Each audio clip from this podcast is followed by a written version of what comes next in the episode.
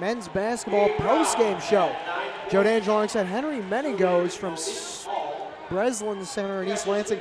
Almost called it Spartan Stadium. Used to fall football season out here. And man, I'm going to take a seat here as we uh, get ready for this post-game show. And what a what a win for Michigan State! What a statement the number one team in the country made, and really a family affair. You and I were talking about for a lot of people. The Izzos, the Winston, Steven Izzo getting a free throw there at the end of that game, and you know almost, of course, finishing the game with the ball in his hands. A special moment for head coach Tom Izzo. But as I said, Michigan State winning 85-50 in Henry. What are your biggest takeaways from this win?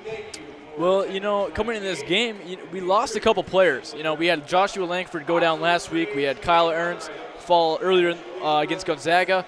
Um, you know, so you're really looking to see, okay, what are the role players going to do for you? And I think tonight that question was answered pretty well. They're going to do a lot. I mean, we saw a great amount of chemistry amongst the big men finding each other down the low post.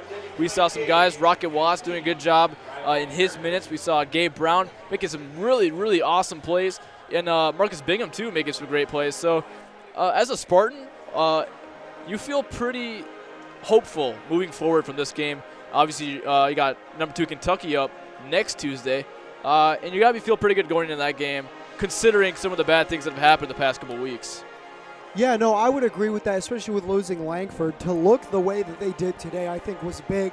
And to get the play they did, especially from their guards. Winston, of course, we know what he is.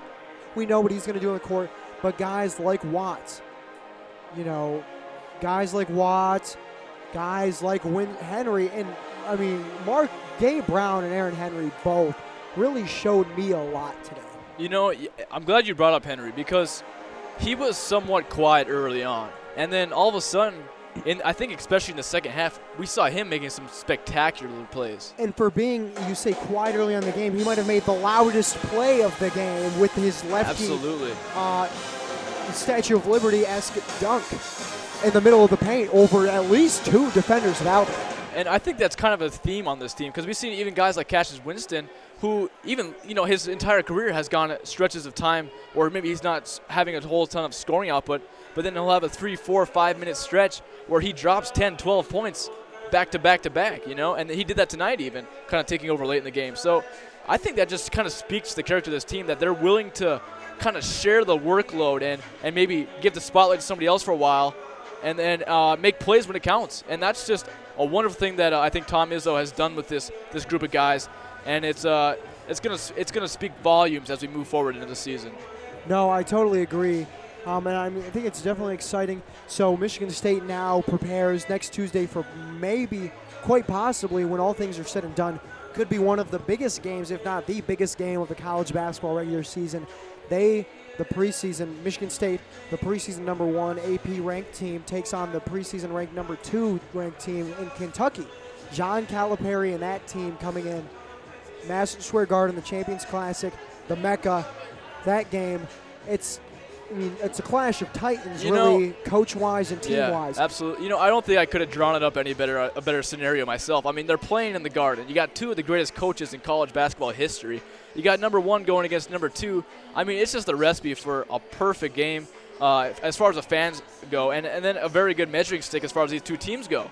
You know, they're they're getting tested right off the bat, and that's something you got to love in college basketball when so many teams take an easy schedule to start we got our guys, you know, they're going to be going against some of the best in the nation right away and see what they're made of.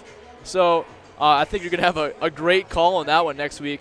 Uh, I'm looking forward to see how it goes. Yeah, it's going to be very interesting to see where, you know, how that game plays out because it's, I mean, we see that game. I mean, it's an every year thing, of course. It's the opener to the college basketball season, and it's always one of the most, one of the best nights of college basketball in the season. I absolutely love the event, and I will say this: it's going to be interesting because Michigan State they play Kentucky right off the bat, preseason ranked number three, Duke at home soon after, and it, it really a gauntlet of a schedule. They play in Maui, so really going to be interesting to see what this team does. And on top of all that, their their conference play is in the Big Ten.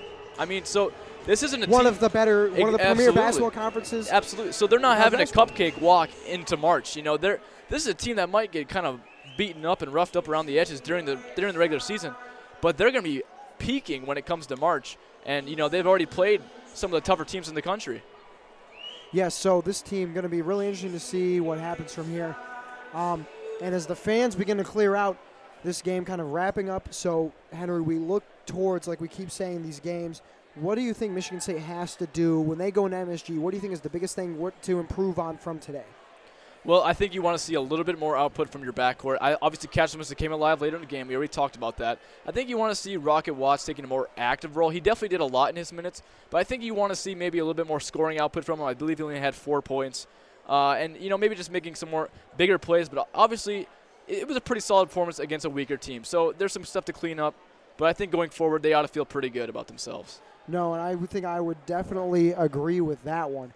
So Michigan State, as we said, winning this one 85 50, that exhibition game. Not going to count for the regular season record, but they, you know, in their minds, start off 1 0. Kai, it's Kai Winston we see walking off the floor here. And the other Winston's walking, and Zach Winston, I believe, also walking off the floor, too. So, an interesting game here.